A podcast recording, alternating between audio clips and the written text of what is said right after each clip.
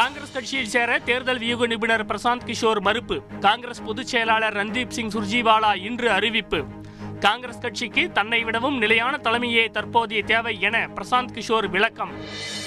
முன்னாள் முதலமைச்சர் கருணாநிதியின் பிறந்த நாள் அரசு விழாவாக கொண்டாடப்படும். ஓமந்தூரார் அரசினர் தோட்டத்தில் கருணாநிதி சிலை நிறுவப்படும் எனவும் முதலமைச்சர் ஸ்டாலின் இன்று அறிவிப்பு.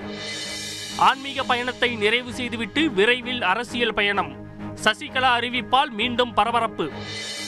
மதுரையில் கடந்த ஆண்டு மேம்பாலம் இடிந்து விபத்துக்குள்ளான விவகாரம். தனியார் ஒப்பந்த நிறுவனத்திற்கு மூன்று கோடி ரூபாய் அபராதம் விதித்து தேசிய நெடுஞ்சாலைத்துறை இன்று அதிரடி. ஜெயலலிதா மரணம் தொடர்பாக விசாரிக்கும் ஆறுமுகசாமி ஆணையத்தின் விசாரணை இன்றுடன் நிறைவு. ஜூன் இருபத்தி நான்காம் தேதிக்குள் அறிக்கை தாக்கல் செய்யப்படும் என தகவல். சேலத்தில் தாய் கண்முன்னே சிறுமியை கழுத்தை அறுத்து கொலை செய்த வழக்கு. இளைஞருக்கு தூக்கு தண்டனை விதித்து மாவட்ட போக்சோ நீதிமன்றம் இன்று பரபரப்பு தீர்ப்பு. டெல்லி எய்ம்ஸ் மருத்துவமனை செவிலியர் சங்க தலைவர் சஸ்பெண்ட் எதிரொலி.